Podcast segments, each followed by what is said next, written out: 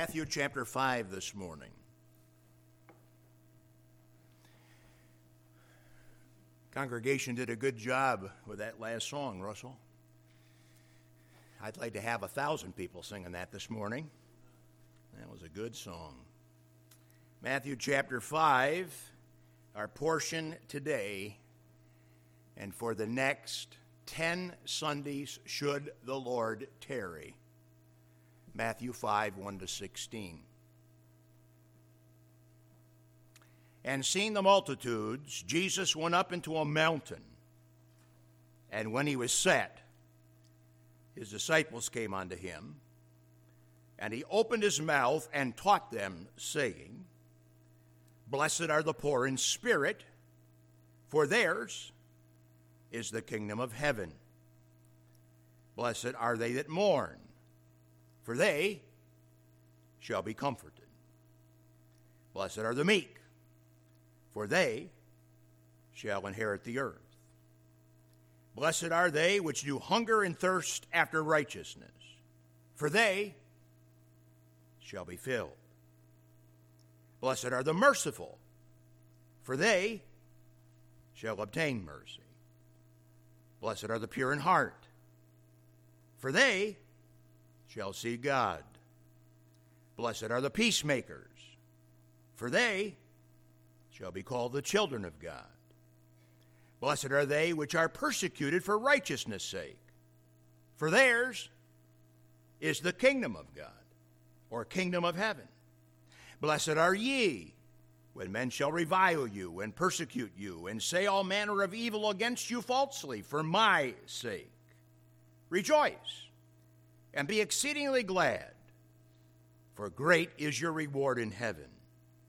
For so persecuted they the prophets which were before you. Ye are the salt of the earth. But if the salt have lost its savor, wherewith shall it be salted? It is henceforth good for nothing but to be cast out and to be trodden under foot of men. Ye are the light of the world. A city that is set on a hill cannot be hid. Neither do men light a candle put it under a bushel, but on a candlestick, and it giveth light unto all that are in the house. Let your light so shine before men that they may see your good works and glorify your Father which is in. Heavenly Father, it is our blessed privilege beginning today and for a number of weeks ahead to consider uniquely the message of the Lord Jesus Christ as preached on earth in a given moment of time. There is no doubt that your Son, our Savior, is the greatest preacher. There is no doubt that what the Lord preached on this occasion was the greatest of all sermons. And we pray that as we begin to study it together this morning, that the Spirit of God would be our teacher, that we would find our hearts and minds captured for thy purposes, and that we, as your people, would be blessed. And if there be one or two among us who is yet unsure of their relationship with you through Christ, then may today be the day of their salvation. We ask for your blessing upon this opportunity as we begin a profound and awesome task in preaching our way through that which is commonly called the Sermon on the Mount. Help us then, and for that we'll praise you. In Jesus' name and for his blessed sake. Amen. The number four precedes the number five. Duh. The truth of Matthew chapter 4 is essential to our understanding as precedent to Matthew chapter 5. You have in Matthew 4 17 a moment in time as Jesus begins to preach, saying, Repent, for the kingdom of heaven is at hand. We are beginning this morning our 10 week study of the introduction to the Sermon on the Mount, and we do so with a grammatical observation that is uniquely available to us this morning, uh, most of us at least, because of the selection of a public reading and preaching text. What did I just say? I just said that sometimes when you make some effort to cause the congregation to be in the zone of scriptures shared by way of public emphasis, you can see things that you can't see when you don't have the same translation. And there's nothing wrong with other translations. But I'm just saying that for public use, sometimes you get to see things if, in fact, you share a common text. And most of us today have that common text in our hands, and I simply want to make with you and for you a obvious grammatical connection uh, in the public preaching teaching text that this church has selected because it yields to us insight that is not quite so easy uh, in other uh, uh, places and in other translations of the biblical text. You have in 417 a clear indication of what Jesus began to do, saying, Repent, for the kingdom of heaven is at hand. And then, as you recognize that the Lord's call for repentance is ushered in light of the promised Jewish kingdom opportunity, which was in that moment at hand, then you're able to let your eyes follow with me this morning a grammatical connection to verse 17 that is profound as to our understanding of that which is called commonly the Sermon on the Mount.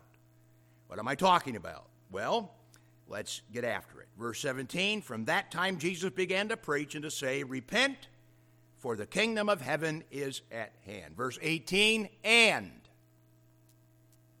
Verse 19, and.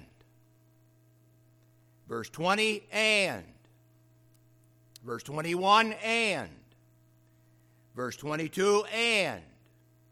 Verse 23, and. Verse 24, and. Verse 25, and. Chapter 5, verse 1, and Chapter 5, verse 2, and. Chapter 5, verse 3, blessed are the poor. The writer, regardless of the translation you carry, the writer clearly indicates that the thing that took place in 417 is directly connected to the thing that's taking place in 5 namely the idea of Jesus preaching repentance for the kingdom of heaven is at hand, is directly related to the Sermon on the Mount. That understanding is a profound thing to get your mind around. Our simple point is this the so called Sermon on the Mount is directly connected to the preaching emphasis of Jesus, the Christ, or the Messiah of promise and prophecy. As such, the sermon has to be connected to the overriding preaching theme of repentance. What was Jesus preaching? Repent. What does repentance look like? It looks like this Matthew chapter 5. The sermon must be understood then as the preaching manifesto, the kingdom manifesto of the Messiah. We're going to use the term Messianic Manifesto we're going to use the term Messianic Manifesto, at least for these 10 weeks, in which we cover the introduction to the sermon, to characterize this longest recorded communication from the lips of our Lord in the whole of the New Testament Scripture. We have no serious objection with the common title Sermon on the Mount, although it really is not by definition a sermon nor was it preached from a mountaintop. The Greek root word translated mountain, verse 1, and seeing the multitudes, he went up into a mountain, simply means, the word simply means a rise or upward slope. And the same exact word is found in verse 14 and translated hill. And so don't get the idea of Everest. Because the same word is used for a hilltop and a mountaintop, and you are expected to utilize the context of that which is being given to you by way of information as to de- determine as to whether you and I might call it a hill or whether you and I might call it a mountain.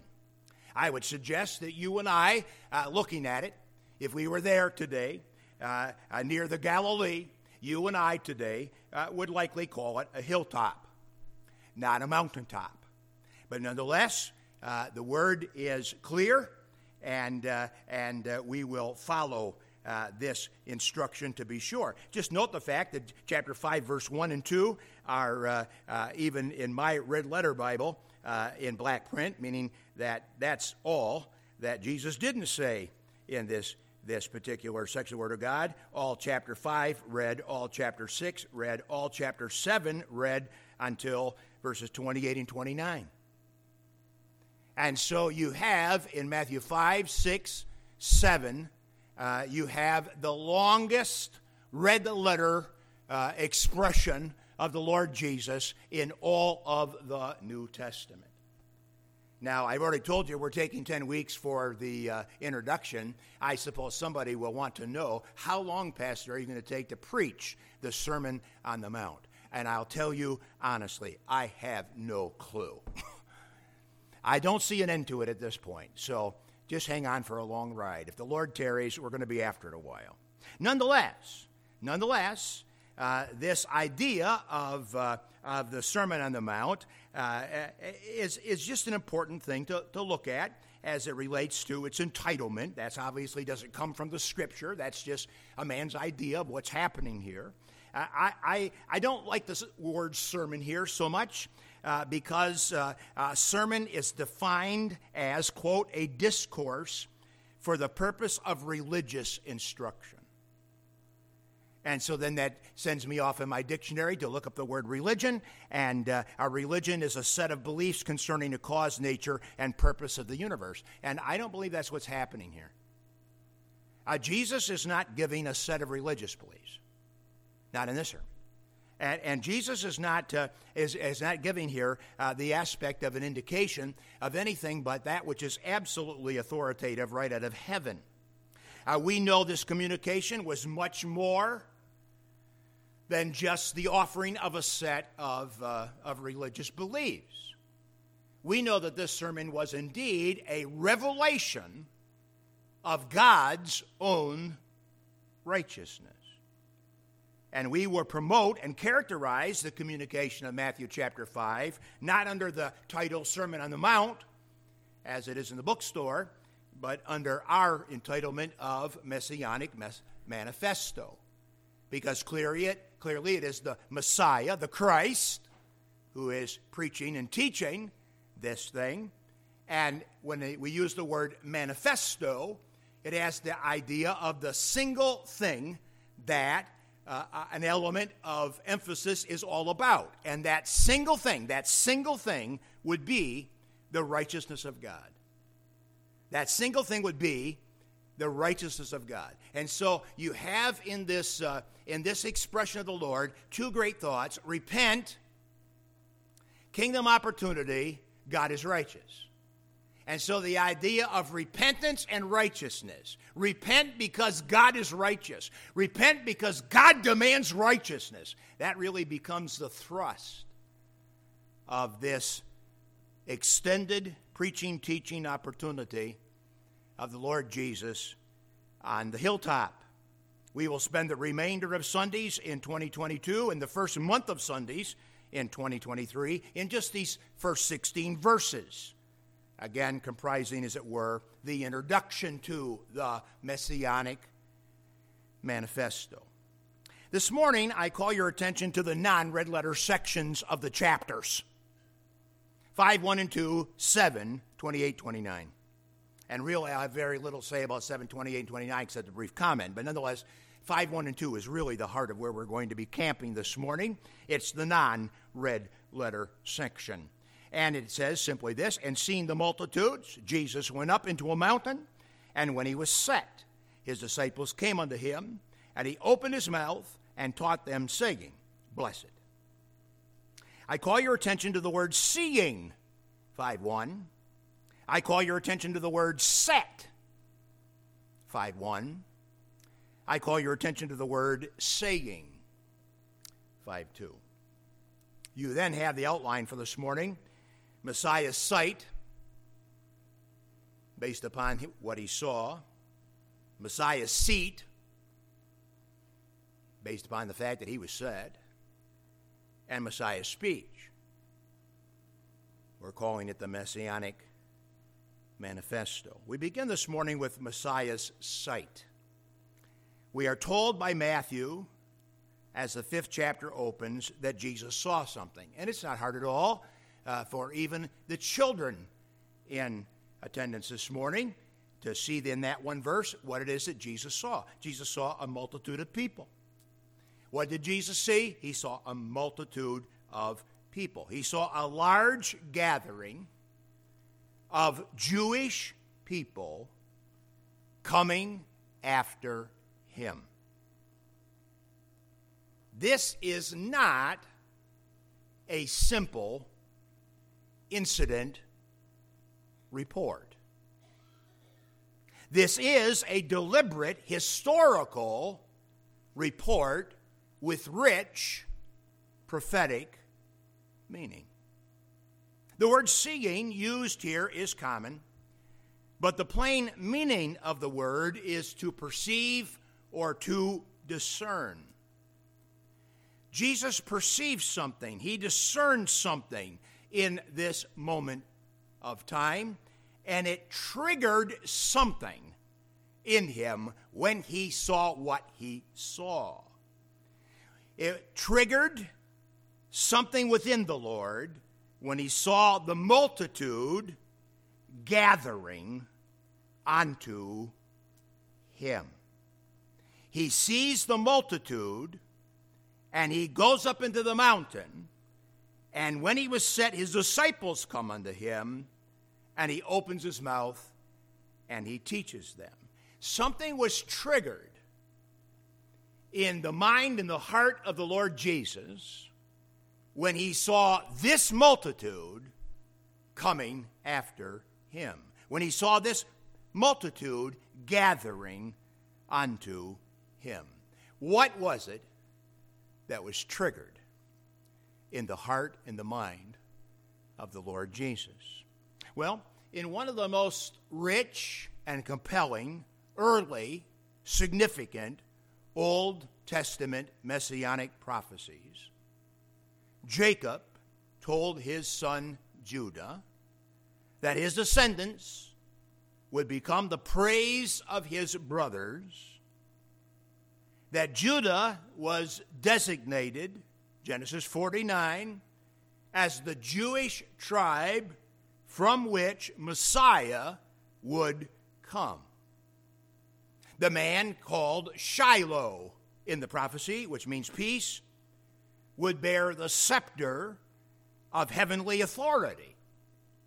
But I want you to see this morning with me again, though we've looked at that prophecy previously. I want you to see with me again this morning exactly what else that prophecy says. Genesis 49 and verse 10. Genesis 49 10 says, The scepter, kingly rule, shall not depart from Judah, nor a lawgiver from between his feet until Shiloh peace come. And then note this phrase Unto him shall the gathering of the people be.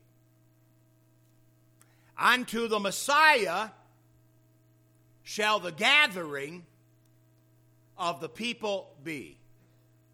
And so, before this moment in time, uh, we know that John the Baptizer, as the official forerunner of the Lord Jesus, is preaching, and crowds of people are coming and gathering, and they are coming unto John for the preaching of the message repent, for the kingdom of God is at hand.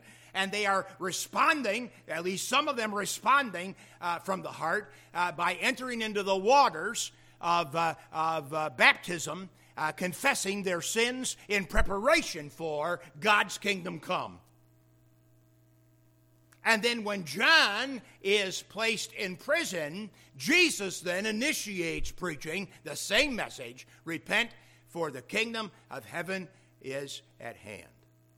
And as he preaches that same message, and then he calls for some of his entourage, his disciples after him, and a number of other details as are filled in by Matthew, uh, then the Lord sees on this given day a multitude, a great multitude of people uh, coming out after him, and he recognizes that it is time for messianic stuff.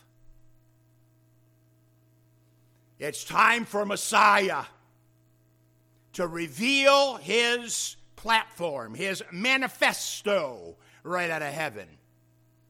This details exactly for the Jewish nation uh, the, the requirement of God as represented from the lips of Messiah himself under the banner of a messianic prophecy that says, Unto him shall the gathering of the people be. As the Lord saw a multitude of people coming to him that day, gathering unto him that day, he, based upon the sight of it, turns and walks up the slope, walks up to the hilltop, in order to get the perfect advantage for the sake of being able to speak to this crowd of gathering Jewish people. You may recall a few weeks ago that we said that John the Baptizer characterized the ministry of Messiah in the terms of cleansing, and in the terms of judging, and in the terms of gathering. Unto Messiah shall the gathering of the people be. And ultimately, if you chase that word gathering, it has to end, it has to end in obedience. And some of the modern translations of our text, Matthew chapter 5, speak of the idea of the multitude uh, uh, coming unto the Lord, and that reality of, of the prophecy being fulfilled unto him are the obedience of the people. Uh, and certainly there were obedient people within the crowd. But by and large, as we've been saying all along, he came unto his own, and his own received him not. Nonetheless, John the Baptizer had characterized most recently the ministry of Messiah in the terms of cleansing, in the terms of judging, and in the terms of gathering his wheat into the barn. I see in 5 1 a sense of fulfillment as it relates to gathering. On this occasion, Jesus saw Jewish people gathering unto him. And that sight at that time invoked in Messiah's mind the prophecy of Scripture concerning him. Messiah's sight. Jesus knew on that day, this is why I was born. I'm exactly where I need to be in the will of God. This is exactly the moment that has been created for me of God the Father. Here I am and I'm ready to speak. Jesus goes up onto the mountain. Now, the next word that we call your attention to in that first verse is the word set, and for that I want to thank my seventh grade English teacher. Uh, my home gra- homeroom teacher in seventh grade uh, purposely embarrassed me one day before the class over my ignorance of the difference between uh, set and sit. I had said to one of my buddies when we were kind of jostling back and forth uh, before class time, I said, Sit down. And Mrs. Darby said to me, It is sit down, Timothy. And so I said, Okay. You're supposed to say sit down, not set down. But here in verse 1, we are told that Messiah was set. And if you look up the Greek words, they mean the Messiah sat down. So we will not fuss over set and sit, particularly, but we will consider the cultural significance of and when he was set, or when he had been sit down. Uh, the, uh, uh, the idea of set indicates in this verse more than sit. You with me? This set in this verse indicates more than sit. He didn't just sit down, though he did sit down. He was set down, Mrs. Darby. He was set down, Mrs. Darby. And the word set is right because it's speaking and emphasizing the idea of the Lord's posture and the Lord's sense of preparation in this moment of time. Posture and preparation to do something. It is not just recording, uh, recording an incident where that the Lord Jesus, uh, uh, you know, was uh, sitting down. Uh, it is telling us that the Lord was at a given point in time set. Like I have the thought when the lights are on and the microphone's on and the piano lid is up and, and, uh, and uh, the organ's being played before the, the service, and I come to the back of the, uh, of the auditorium and I see a few heads, some of them bald, but that's good. And I, I see the heads, and I, uh, I say to myself, okay, we're set, we're ready, we're prepared. And so Jesus, at a given point in time, uh, gets to the top of the mountain, and then when, time related uh, functionality, he was set. He's poised in a sitting manner. Now, you've been told before, and you should be told again, that rabbis, better pronounced rabbis, but rabbis of that day sat down to teach. And the reason that rabbis sat down to teach was that the ancient practice of the rabbis was predicated upon the kingly routine among the nations of a leader taking his chair or his throne before officially interacting with people and certainly before issuing any kind of a decree. Communication from one seated was viewed as authoritative communication. And it was viewed as official communication. Now, I can appreciate that from the nature of my own calling and the way in which I view this piece of wood crafted by the hands of men. It's just wood. It's just really a, a, a, fancy desk.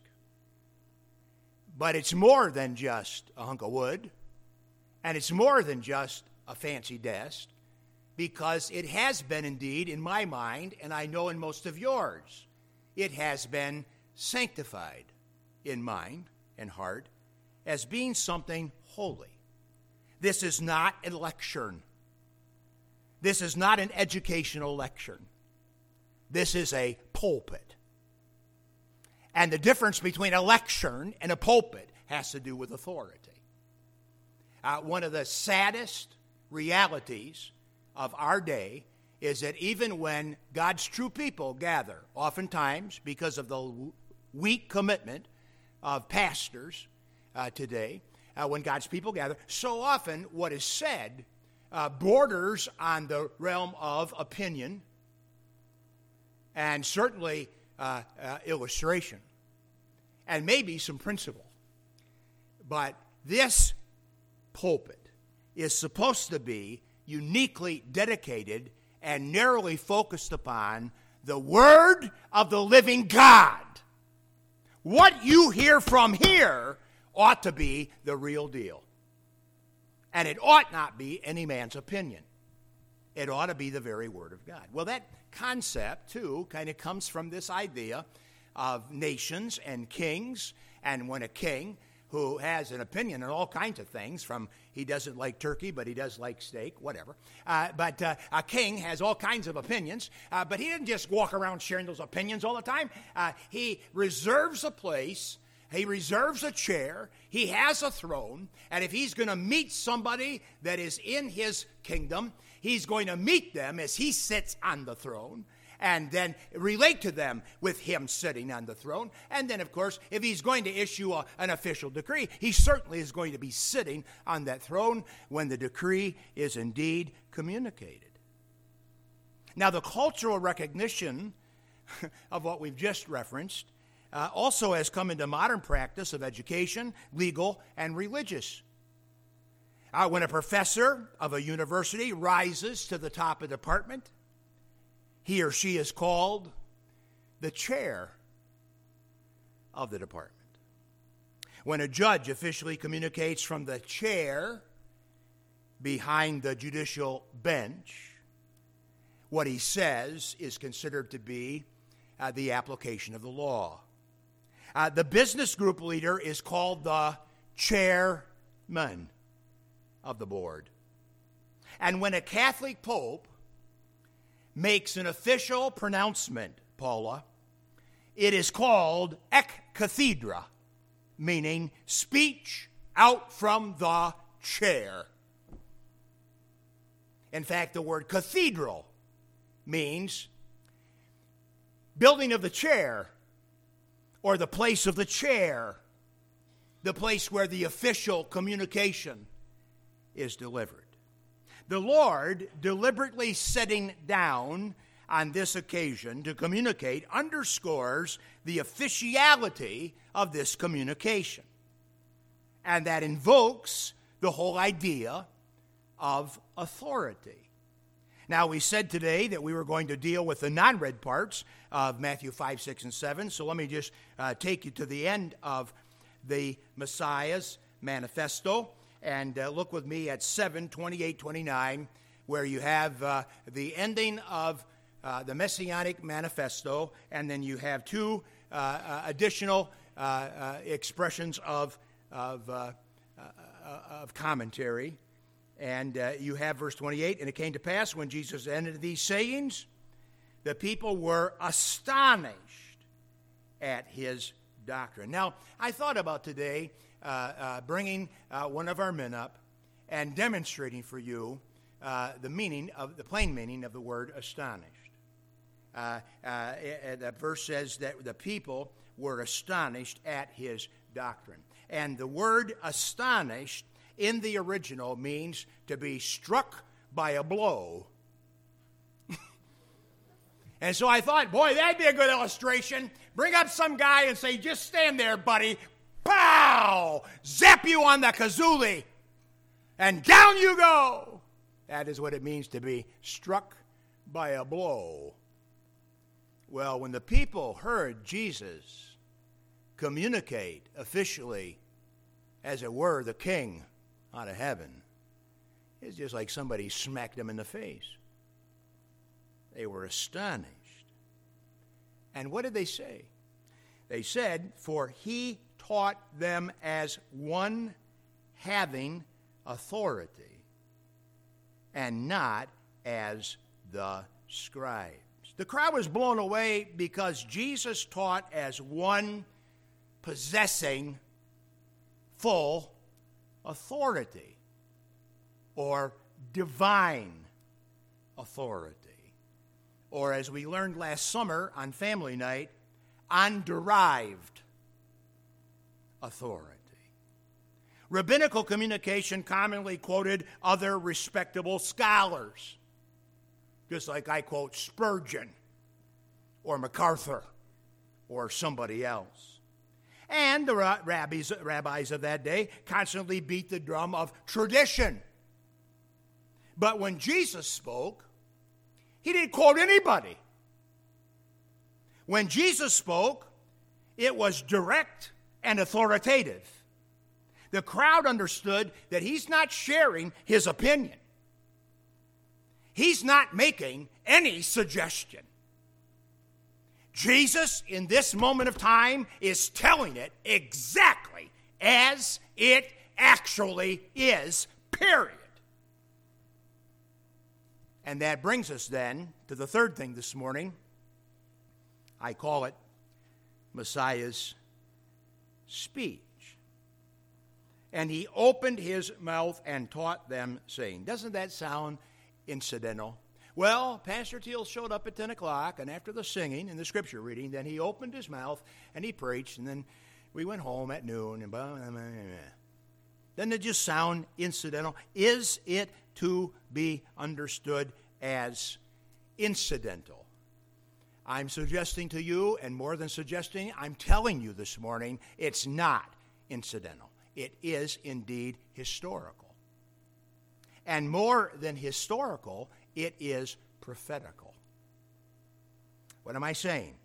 I'm saying that when Matthew tells us that Jesus opened his mouth and taught them, verse 2, this is not a simple statement of the obvious. This is a statement alerting the reader to the prophetic witness operating at hand. Now, I want you to see that in another case. And yet, the parallels between the case I'm going to show you and our text are just absolutely phenomenal. But turn with me uh, to the prophetic witness of Old Testament Ezekiel. Ezekiel chapter 3. Ezekiel chapter 3. And I'm going to begin reading in just a moment at verse 24. Ezekiel chapter 3 is where the prophet Ezekiel receives his commission to preach, to prophesy.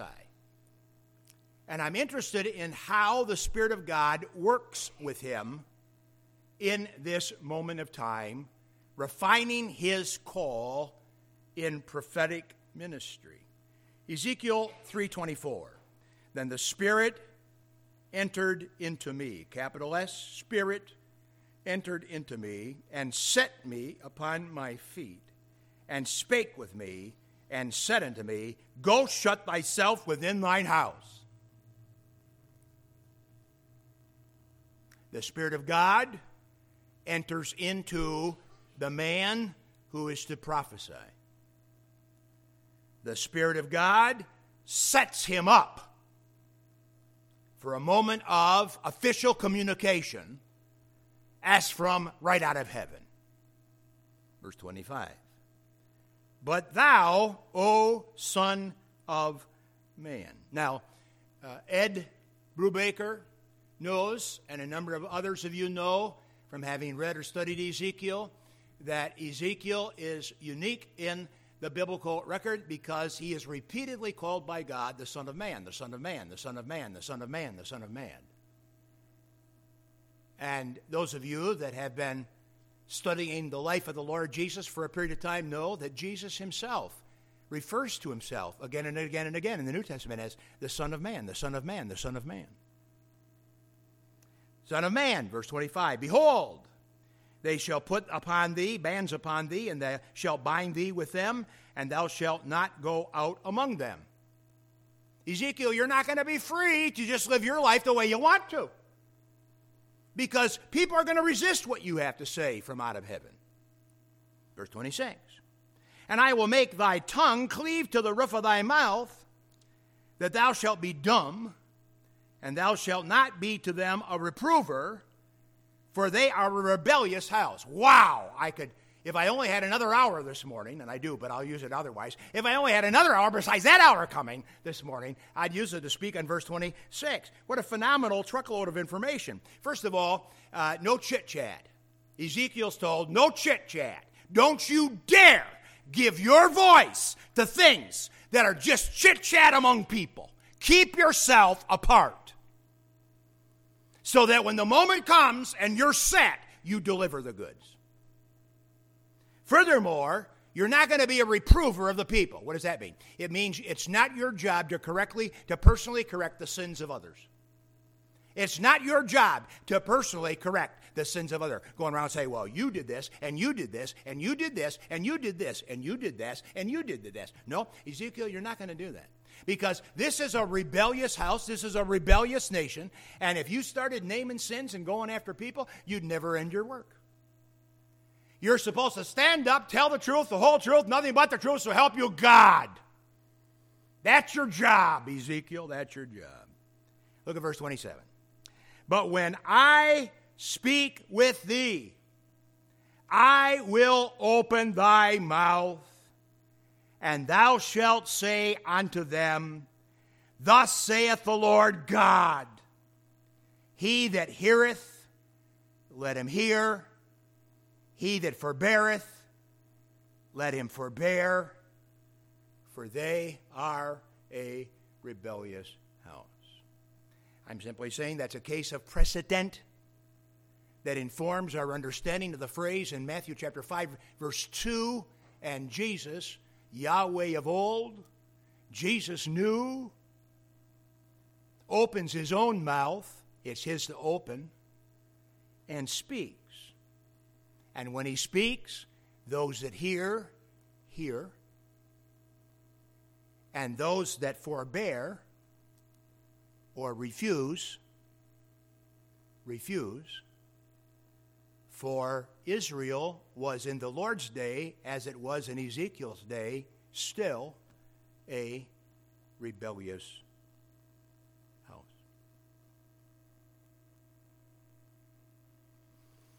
Now, could God have forced the people to listen? Sure. Did the Lord know that most of them would not listen? Sure. Jesus' attitude in preaching when he opened his mouth is that those that hear, hear.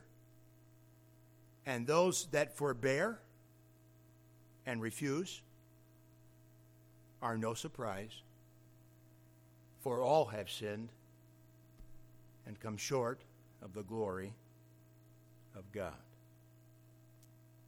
And so, this messianic manifesto must be understood as revealing two great and eternal significant things.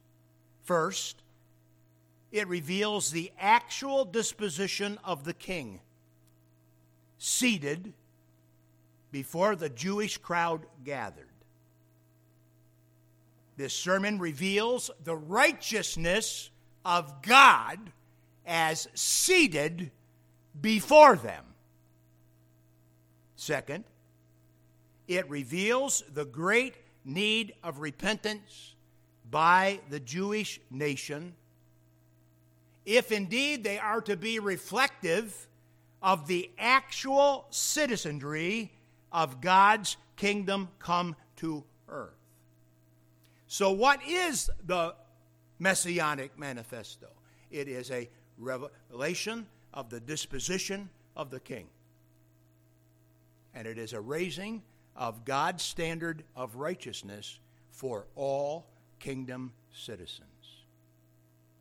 That's why Jesus, just a few verses beyond the introduction, will get to the heart of the matter when he addresses the crowd and says, Listen, except your brand of righteousness exceed the righteousness that is seen commonly among religious men, you will in no means enter into the kingdom of God.